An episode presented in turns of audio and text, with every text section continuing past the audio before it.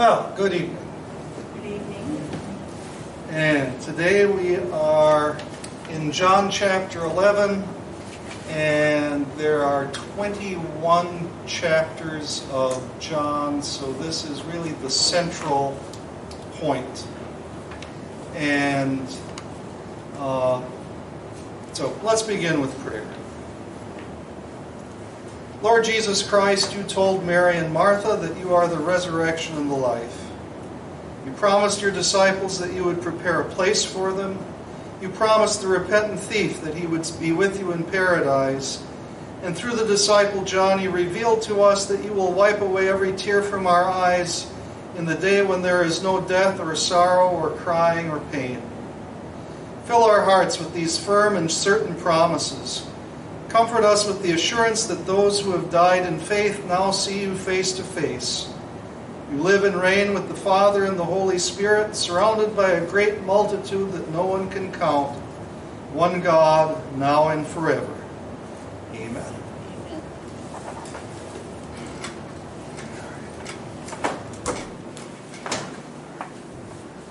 Um, so, John chapter 11 is the central point of the Gospel of John. And uh, something about ancient literature.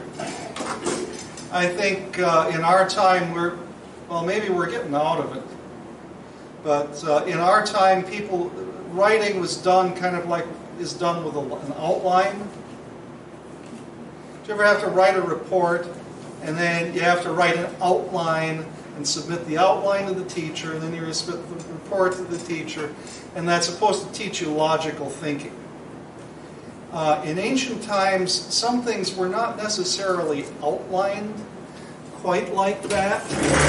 Sometimes things were laid out in a very complex way, uh, so that, uh, like the Gospel of John, chapter 11 may be the central chapter because of what it is. That everything is leading up to it, and then everything is kind of coming down off of it. Uh, I once read something, this doesn't relate to John, it relates more to Matthew, uh, that uh, the whole Gospel of Matthew is kind of hinged on, on one point. I can't tell you the chapter and verse, but it's where the Pharisees decide they have to get rid of Jesus. And that some scholar has said you have kind of parallel uh, thoughts all the way through the Gospel of Matthew, and they all kind of hinge on that one thing in the middle. Uh, sometimes the Psalms were written that way, not just with poetry of thought and beautiful words and figures of speech, but with how things are arranged. Like uh, the 23rd Psalm, the central line is, I will fear no evil, for you are with me. And isn't that really the whole psalm? It's, it's working up to the middle, working up to the central point, and then working back down from it. So, uh, John chapter 11, it may be the central chapter for a reason. That this is like the, the biggest miracle that he did. And that everything's leading up to it, and then everything's leading down from it. Uh, so, now, uh, Jesus raises Lazarus. Now, a certain man named Lazarus was sick. He was from Bethany, the village of Mary and her sister Martha. This Mary, whose brother Lazarus was sick, was the same Mary who anointed the Lord with perfume and wiped his feet with her hair. Um, I think that John might be assuming that we read Luke. Because what's in the Gospel of Luke?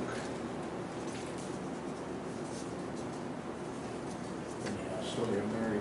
Yeah, Mar- Mary and Martha in Bethany, where uh, 13 unexpected guests drop in, and Martha says, I gotta get all of these things ready for all of my guests. Uh, because if it's Mary and Martha and Jesus and his disciples, that's 15. If Lazarus is home at 16, you got to cook for 16 people.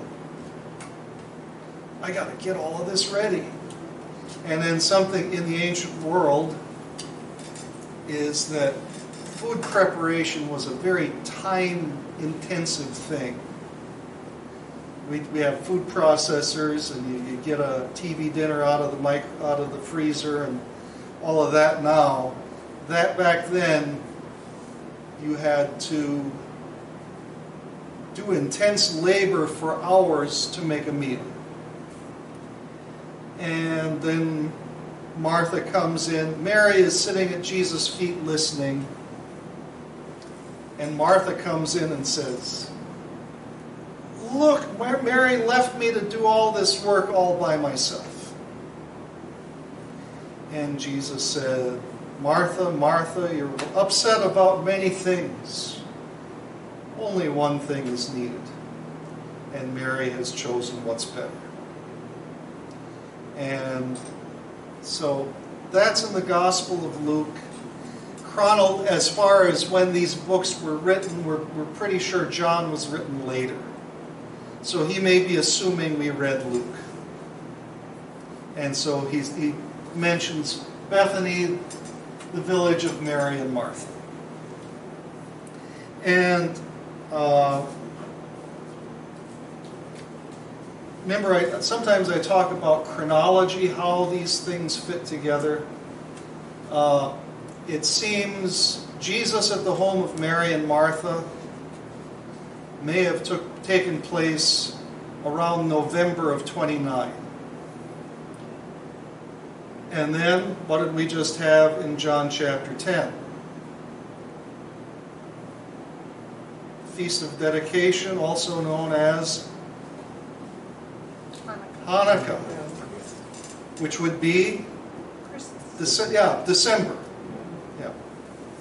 And uh, and so now it's probably January of 30. So November, December, January. Uh, not a kind of a, a narrow time frame. Uh, this part in verse 2 uh, about Mary anointing the Lord with perfume and wiping his feet with her hair, John is actually looking ahead. He's writing this, but he's looking ahead to, it would be the Saturday before Palm Sunday.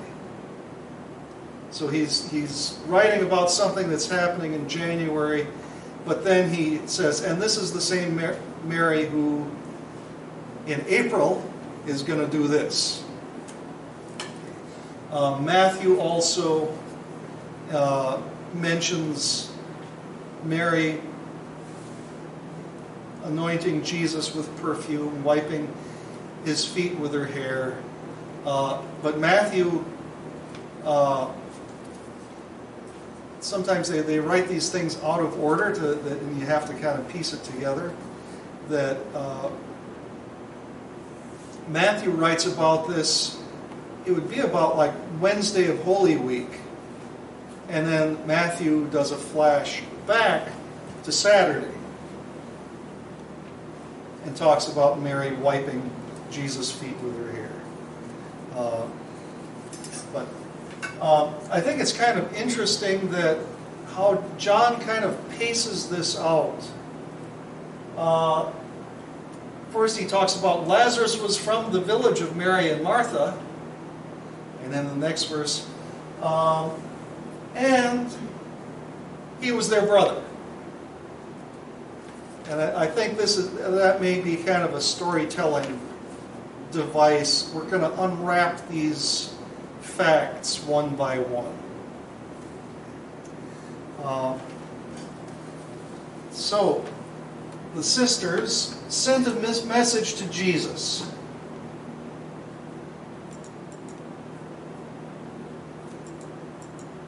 I gotta figure out my ups and downs here. Uh, so the sisters sent a message to Jesus saying, Lord, the one you love is sick. When Jesus heard it, he said, This sickness is not going to result in death, but it is for the glory of God, so that the Son of God may be glorified through it. Jesus loved Martha and her sister and Lazarus, yet when he heard that Lazarus was sick, he stayed in the place where he was two more days.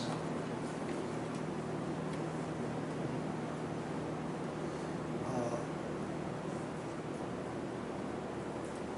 Well, what does, we'll get to uh, that part about staying where he was two more days. Uh, Look at verse 4 with what Jesus says. This is a who is Jesus moment. What does Jesus know when he says this? And he's not quite telling it yet. He is the power over death. Yeah. And he knows what he's going to do. But he doesn't quite doesn't quite say it. Um, and a flashback to John chapter 2. Uh, Jesus changes water into wine, and he revealed his glory, and his disciples put their faith in him.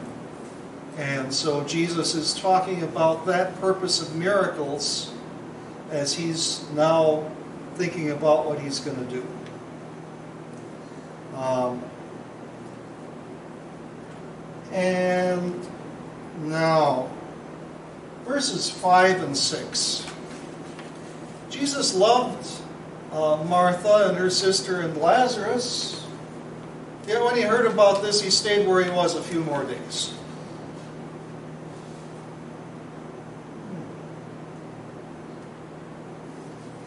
What does that bring to mind? How would that make you feel if you were Mary or Martha?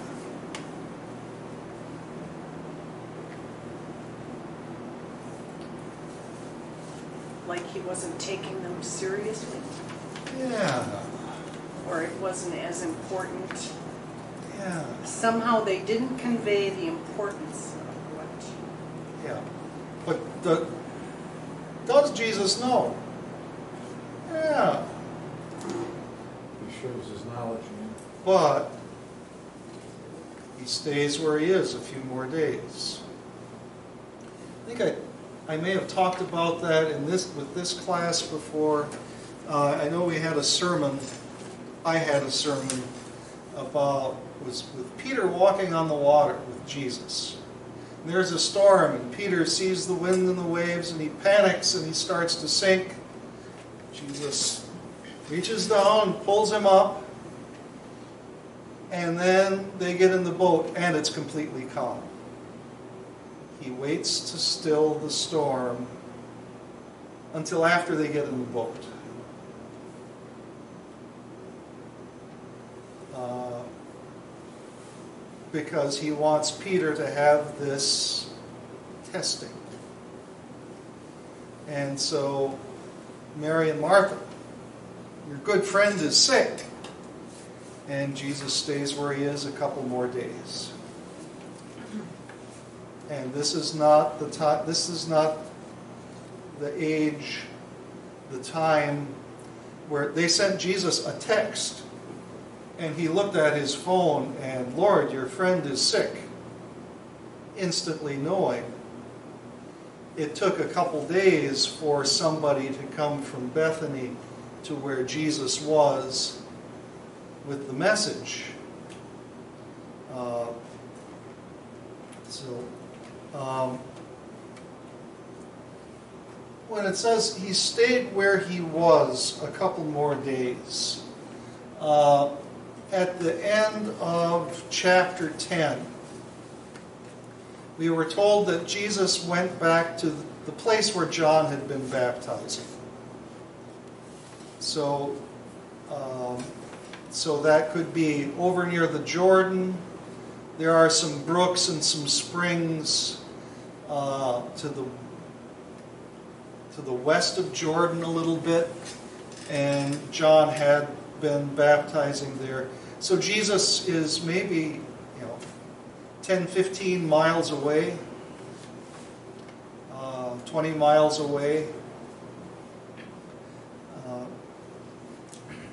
after things got hot in Jerusalem again, Jesus retreats. And now he's called back to Bethany.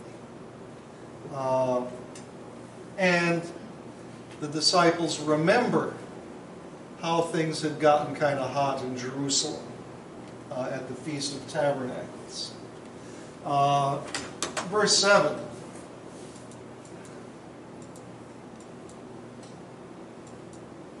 Afterwards, Jesus said to his disciples, Let's go back to Judea. The disciples said to him, Rabbi, recently the Jews were trying to stone you, and you are going back there again? Jesus answered, Are there not twelve hours of daylight? If anyone walks around during the day, he does not stumble because he sees this world's light. But if anyone walks around at night, he stumbles because there is no light on him.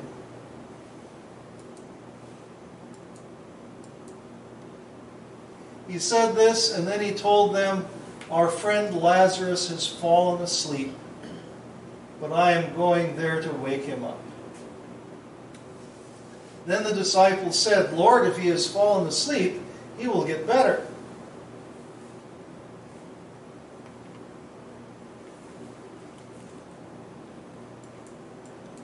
Jesus had been speaking about his death, but they thought he was merely talking about ordinary, ordinary sleep. So Jesus told them plainly, Lazarus is dead, and I am glad for your sake that I was not there, so that you may believe. But let us go to him. Uh, so, Jesus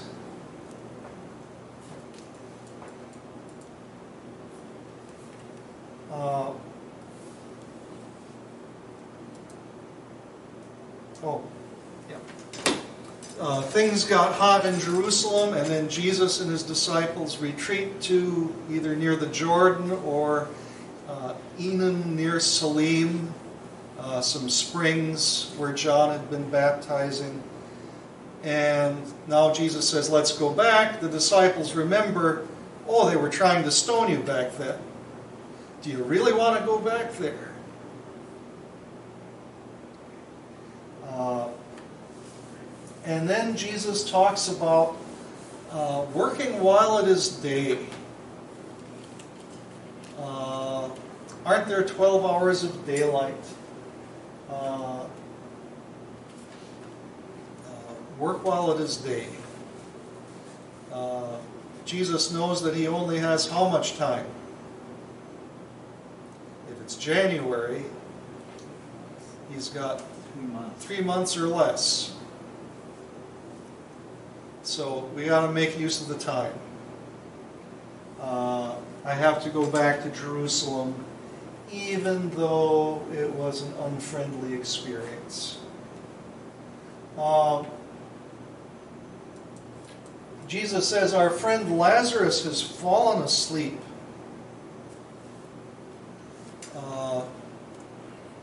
Okay, I suppose you could say this is a metaphor, right? Remember that word from last time? And with, with sleep as a metaphor for death, what does that imply? Jesus says it here. Lazarus has fallen asleep. I'm going to wake him up. Uh, Jesus has done this before with the daughter of Jairus. That Jesus comes into the house and he says, This child is not dead, but sleeping. And, uh, and that implies I'm going to wake her up. Uh, you think that the disciples felt that Jesus didn't go immediately because he was afraid of the Jews? It, it, in this, in this part of the, It- the the thing, it's, you know, it sort of implies, Lord, don't come back. It's- The, the disciples are afraid. Yeah. But do they, do they think that the, Jesus is not going back because he's afraid? They are afraid, and that's why they don't want him to go back. Why are you going to back to Jerusalem? They tried to stone you there. Um, I think they want Jesus to be afraid so they don't have to go and watch it.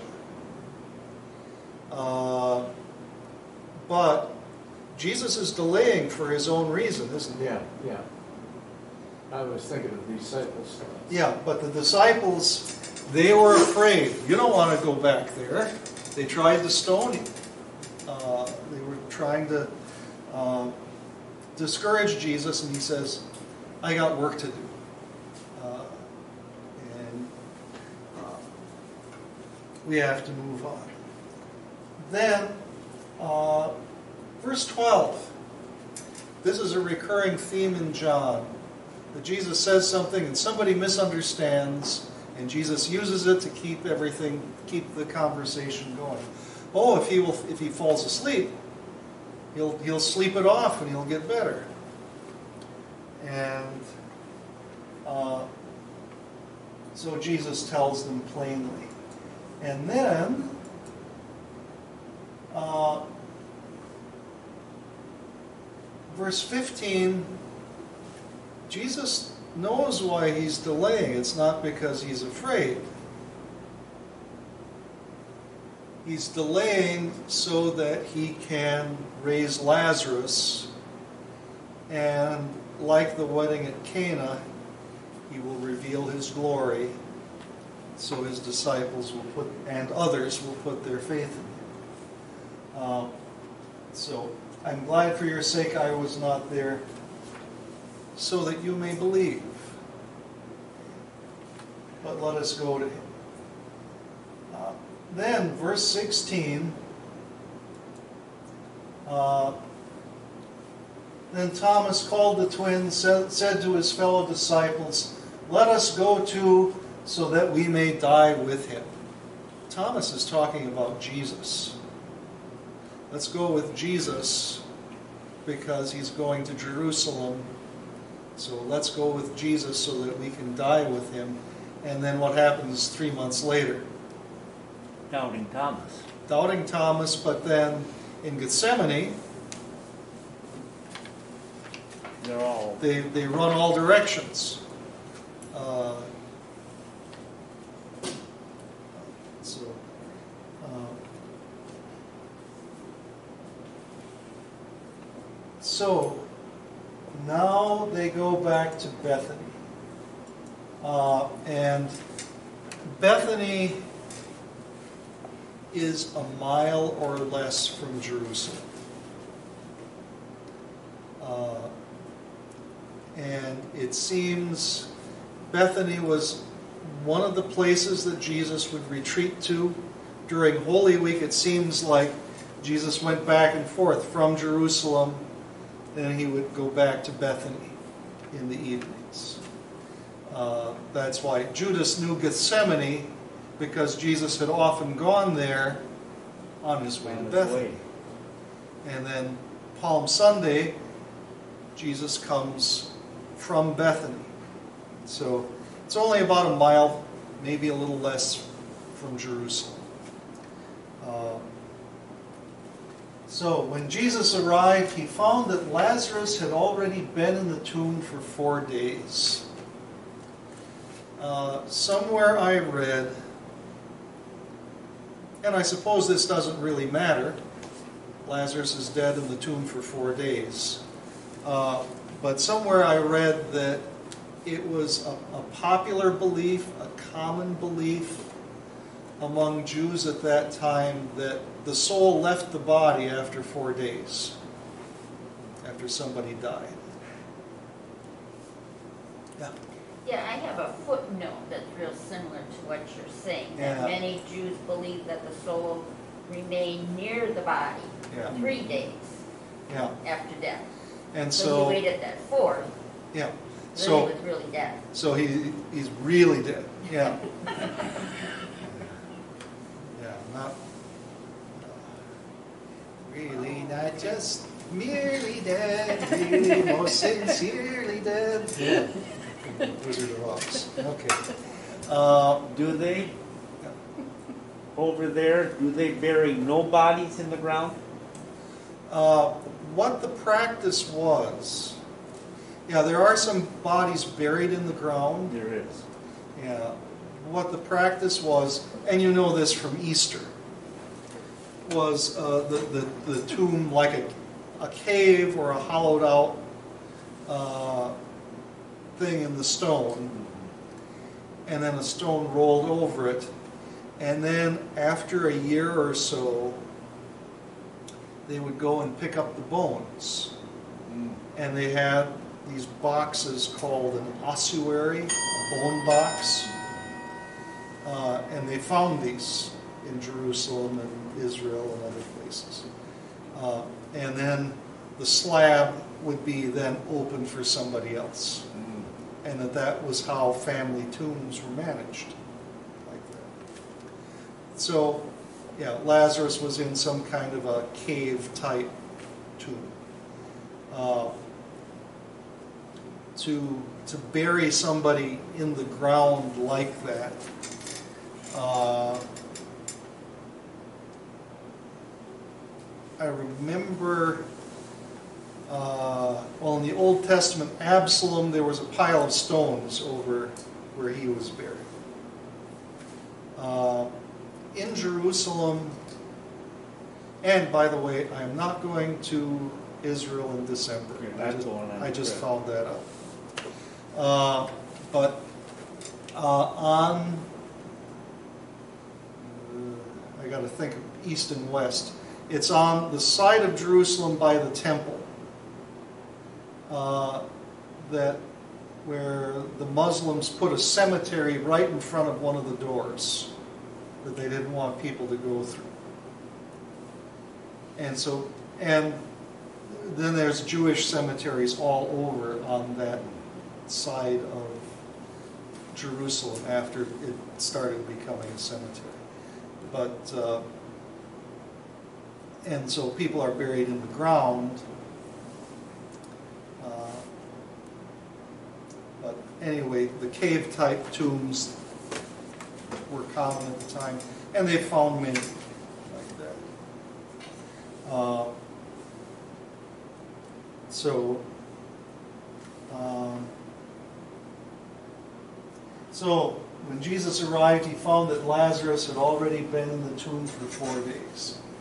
Uh, Bethany was near Jerusalem, about two miles away, um, about a mile away. Some of these smaller villages, they Jerus- don't Jerusalem was much smaller too. at the Yeah. time. but some of these smaller villages, they don't know exactly where they were. Emmaus, nobody knows where that was. Really? Yeah. But Bethany, there's several different possible sites for some of these places. But uh, on a map that I brought up, Bethany looks like it's maybe a mile away. Maybe on a curvy road it would be two. Uh, Many Jews had come to Martha and Mary to comfort them concerning their brother. When Martha heard that Jesus was coming, she went to meet him while Mary was sitting in the house. Martha said to Jesus, Lord, if you had been here, my brother would not have died.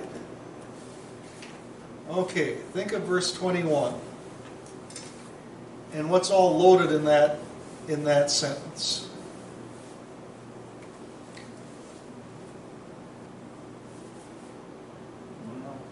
they knew that the Lord could resurrect or heal the brother.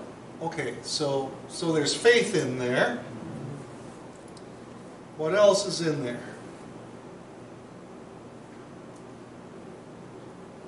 A reprimand that, oh. Where were you? And she did that, you know, back when he visited their home, Yeah. and she was concerned about preparing the meal and all that. Yeah. And so, yeah, may- maybe Martha was a a fussy one? I'm sure.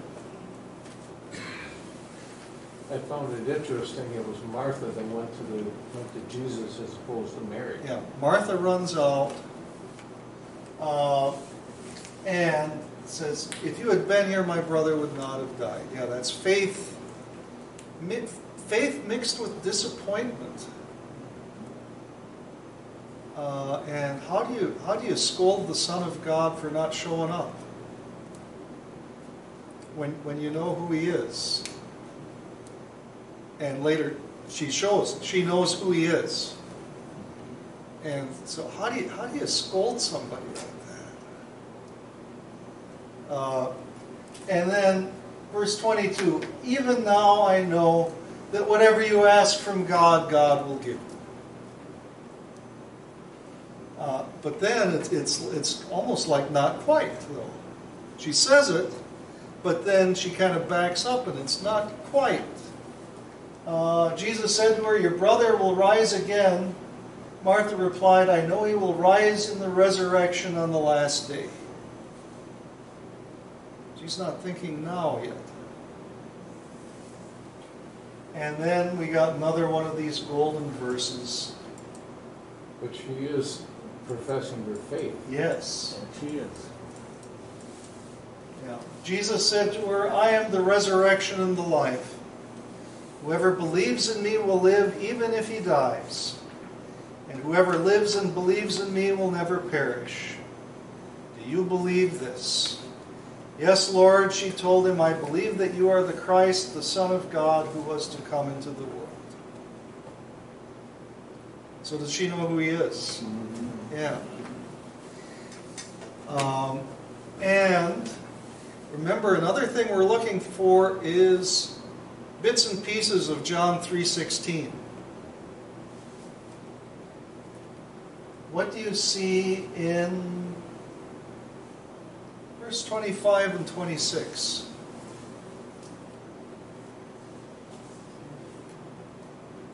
Well, he's telling them that he is the resurrection and the life. Yeah. John 3:16 says those who believe in him will not perish, but have eternal life. And here Jesus says, uh, whoever lives and believes in me will never perish. Uh, and then in the next verse, you've got God so loved the world. Uh, yes, Lord, she told him, I believe that you are the Christ, the Son of God, who was to come into the world.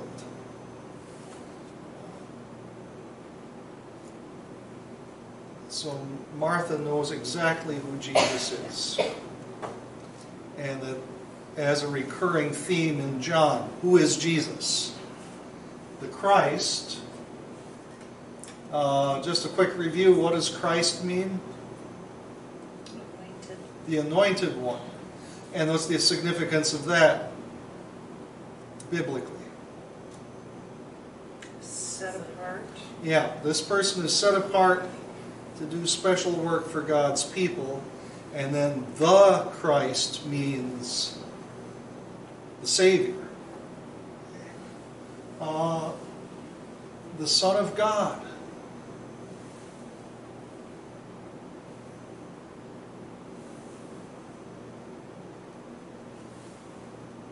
Uh, the Jews had fig- the Jesus' enemies had figured it out what the Son of God means. What Jesus calling God his Father means, it means that he also is God. God, the nature of God. Uh, so she knows that, and still she says, "Where were you?" She knows he is the Christ. She has faith. But she still thinks that he had to be there Yeah, to keep Lazarus from dying in Yeah. first. yeah.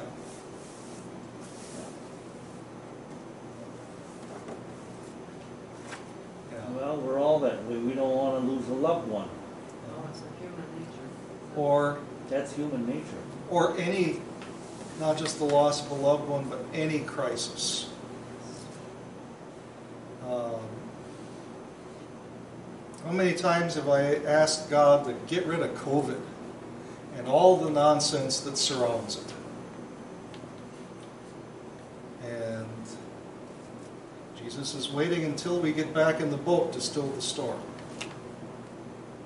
He's going to let that Lazarus die so that he can raise him up again. Uh, all of this will pass in his time, not mine. So.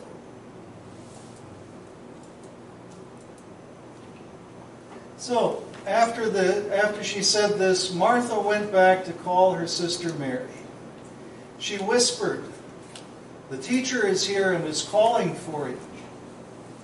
When Mary heard this, she got up quickly and went to him. Now Jesus had not yet gone into the village, was still, but was still where Martha met him.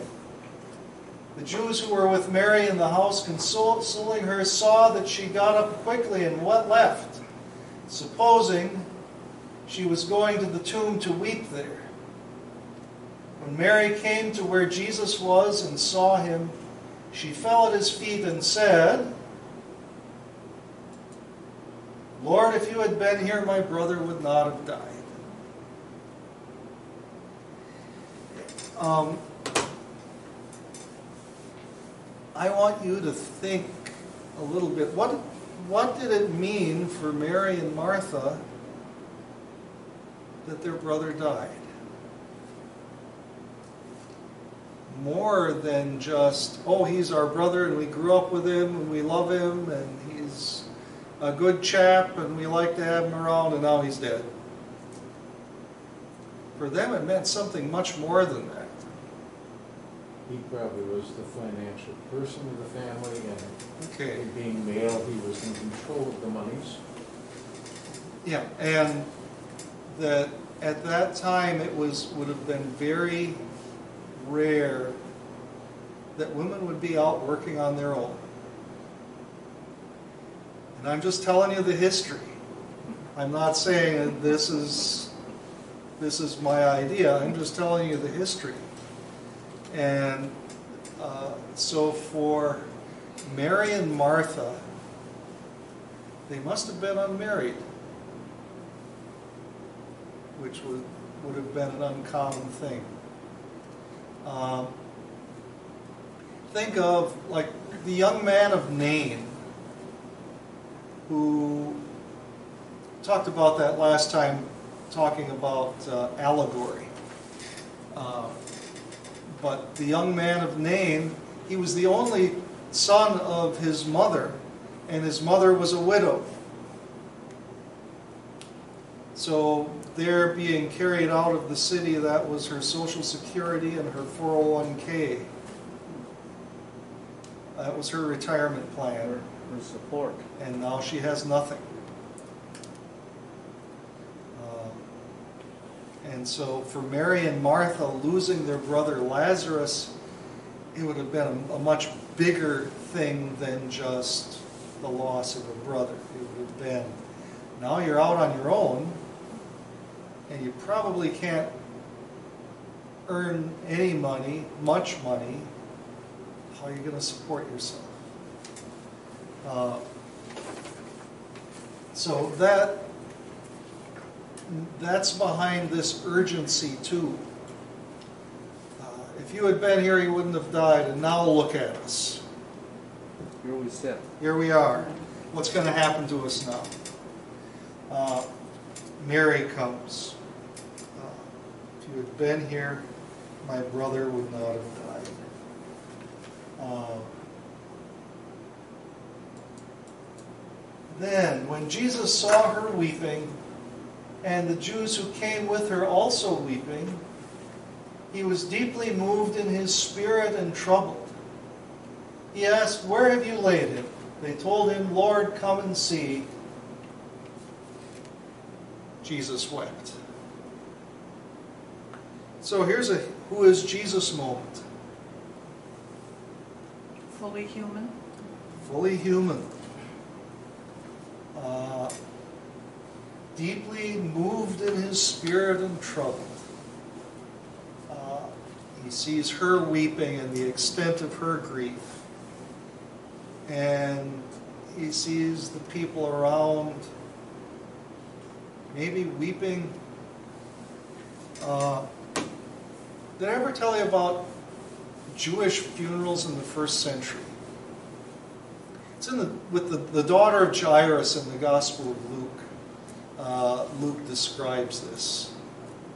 That Je- Jesus and his disciples come to the house. You remember what they found? That the people outside were grieving Mourning. and mourning, and the custom was to uh, really wail. Higher. And uh, yeah, they would hire people to, to come if you wanted to show how much you missed Grandpa or, or whatever. You would hire more mourners to do that.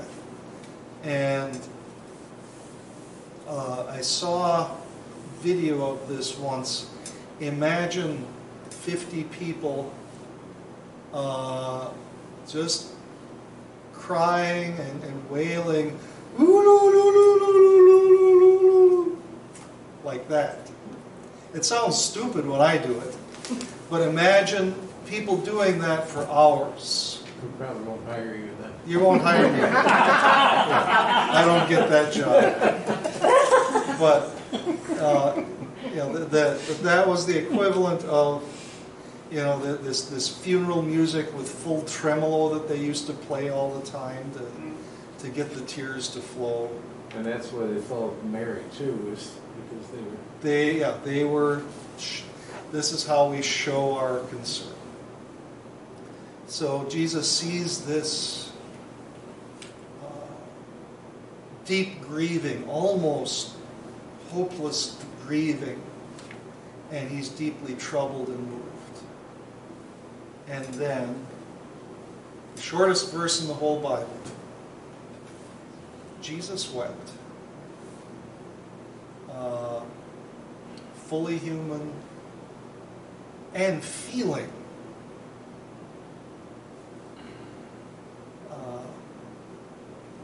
so think of, I think of the passage from Hebrews that says Jesus became like us in every way except without sin. Uh, so does he feel? Yeah, he does. Does he? Even though he knows he's going to raise Lazarus up, he weeps anyway. He feels. Uh, he maybe weeps too because he has put these loved ones through this.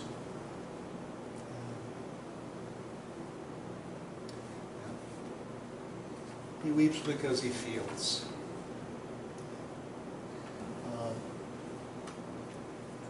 Then the Jews said, See how he loved him.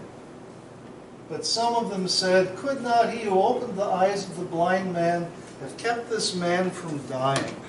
Uh, something we've seen before this is the Jews were divided. Uh, and uh, he can't be from God because he does these things on a Sabbath. How could we've never even heard of somebody opening the eyes of the blind? This must be the work of God. Uh, and we've seen that they were divided when he starts talking about himself as the good shepherd. And oh, he nobody ever talked like this. And oh, he has a demon. And what he says makes no sense. And why didn't he keep this guy from dying? And well, uh, he, he opened the blind man's eyes. But see how he loved him. Uh, division. Uh,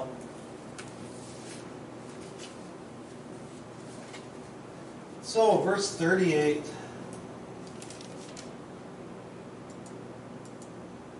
Jesus was deeply moved again as he came to the tomb. It was a cave, and a stone was lying against it.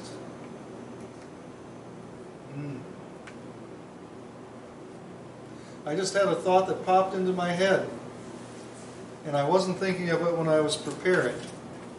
Why is Jesus deeply moved when he comes up to a cave with a stone laid against it? He sees his own now. Yeah. In three months, it's going to be me in the cave.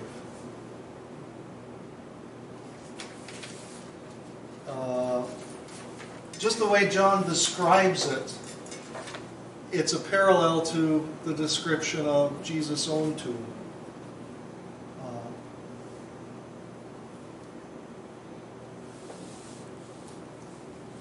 So, take away the stone, he said. Martha, the dead man's sister, told him, Lord, by this time there will be an odor because it has been four days. Now I'm going to, I want to pause here and I want you to think what do Mary and Martha think is going to happen? Do they expect what's going to happen? No. Uh,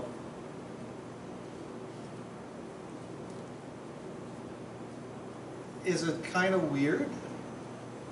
He wants them to open the tomb. Why? That's kind of weird.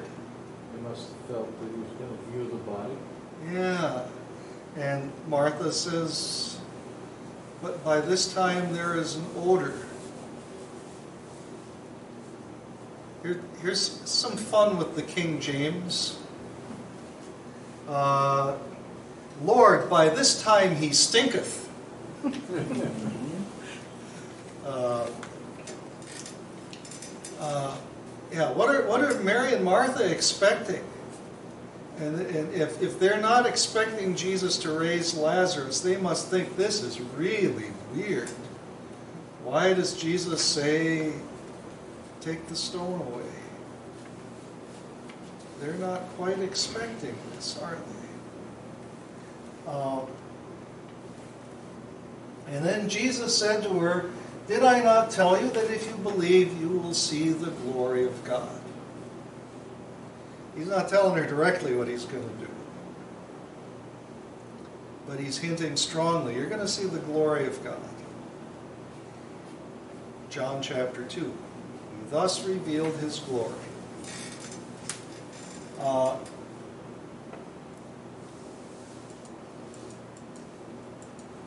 Jesus looked up and said, Father, I thank you that you heard me. I know that you always hear me, but I said this for the benefit of the crowd standing here, that they may believe that you sent me. Jesus prays out loud. Why?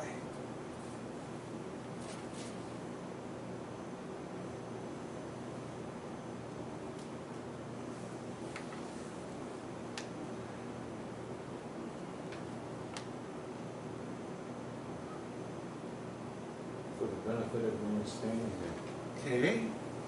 And also to show. Remember that phrase that repeated again and again I've come to do the will of him who sent me. So he prays to his Father before he raises Lazarus. This is part of your plan too, that Lazarus is raised. Uh, and that uh, these miracles are things he does by the power of the Father, by the power of God, which makes the unbelief even that, even worse because they're not just rejecting Jesus, they're rejecting the one who sent him. So why does he pray like this here to show this is not just me. This is the will, the work of him who sent me. After he said this, he shouted with a loud voice, Lazarus, come out. Uh, the man who had died came out with his feet and hands bound with strips of linen and his face wrapped with a cloth. Well, think this way. Okay? So that the mouth would not fall open. Uh, Jesus told them, Loose him and let him go. Now, uh, think of this. Uh, imagine for a moment the experience of Lazarus waking up.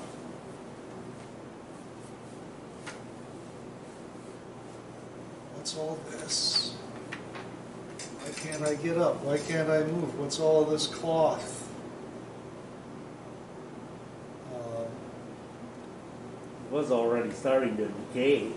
Yeah, so, yeah, first Jesus has to put him to get back together in an instant, but he lets him stumble out in the cloth. Uh, yeah, I, it was scary to those people yeah, it would have been kind of kind of weird at first. Why is Jesus going to the tomb and having them open it? Because they didn't quite understand what he was going to do. And he says, "Lazarus, come out." And out he comes. And yeah, unwrap him, take care of him. Uh, that it, it would have, yeah, been kind of a surreal, weird thing.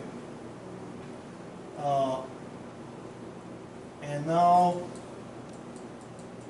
if, if John is putting chapter 11 right in the center of his gospel, because this is like the, the biggest miracle, he raises somebody dead four days. Uh, the daughter of Jairus, uh, she had just died that day, and Jesus goes and raises her up. Uh, the, the young man of Nain maybe died the day before, and he stops them on the way to the cemetery. And now here's Lazarus dead four days. Jesus raises him up.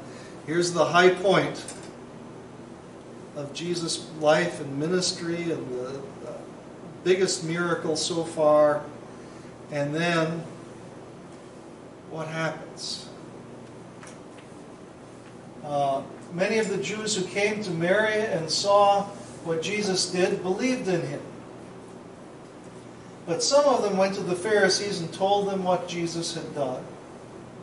So the chief priests and the Pharisees called a meeting of the Sanhedrin.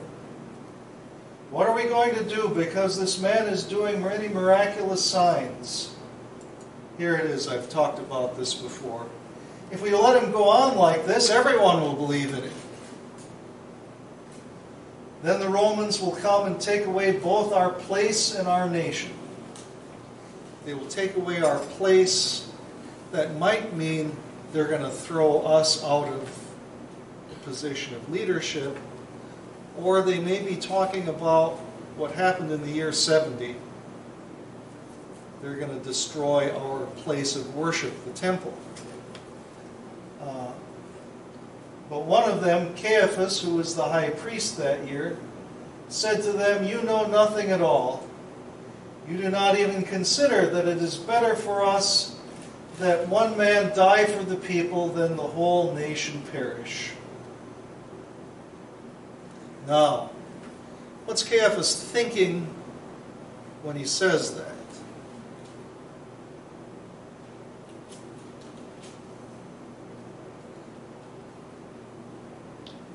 There's, there's what he, what he says, and he's thinking one thing, but in a prophetic way, he's really saying something else.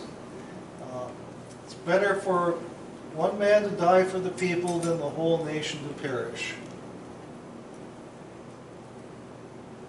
It's exactly as to what happens. Christ dies for the world, here he's saying he's gonna die for, he has to die or a nation Yeah. die.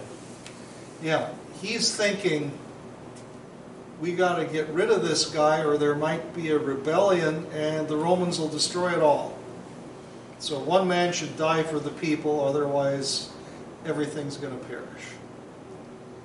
Much deeper than that is Jesus dies for all people so that they may not perish. This is a fragment of John 3:16 too.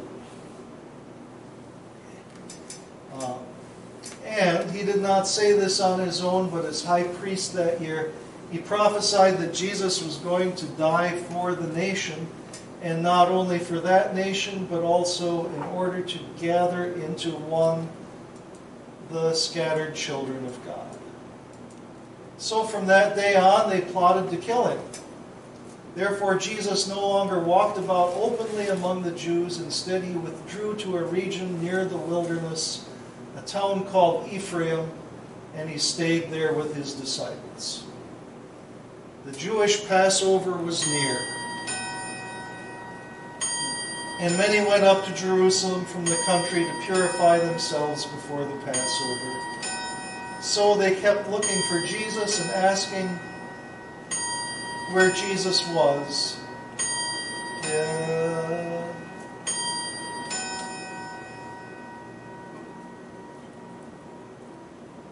I lost it.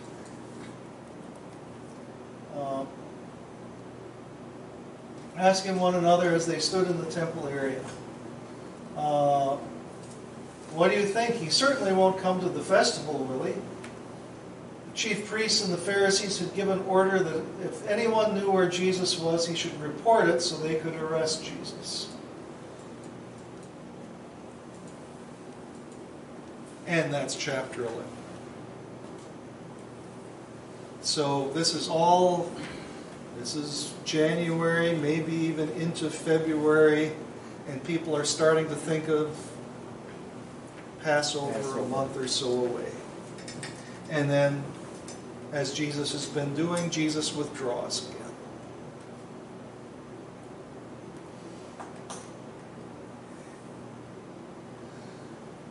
So, that was kind of a wild ride, wasn't it? Uh, just imagine the ups and downs for Mary and Martha. Imagine the ups and downs for Lazarus. Uh, imagine the ups and downs for his disciples. And Jesus' enemies only think about one thing. And even though they see the signs and the wonders, they still plot against him. So, but have those golden verses I am the resurrection and the life. Never get tired of reading that at a funeral. Never get tired of reading. Period. Any thoughts or questions or anything else to share? Lazarus never says a word. Yeah. Does he remember dying? Yeah. I would, I would think it would be very fitting if Jesus would erase his memory up uh, until the point where they're done unwrapping it. I would not want to remember being in the tomb.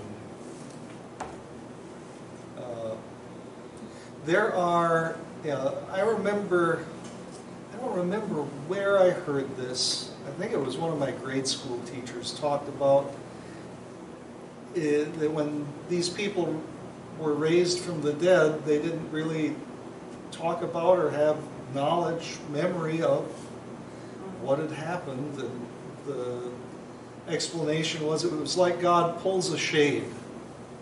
Okay. Yeah, Like they had fallen asleep. yeah, Because the blind man could talk about what happened to him. yeah. And Lazarus doesn't say anything. And they- you think that I, I think that Jesus had him come out with his death cloths on to show that it was Lazarus. It wasn't that they just put a Yeah. live person in and then haul him out later.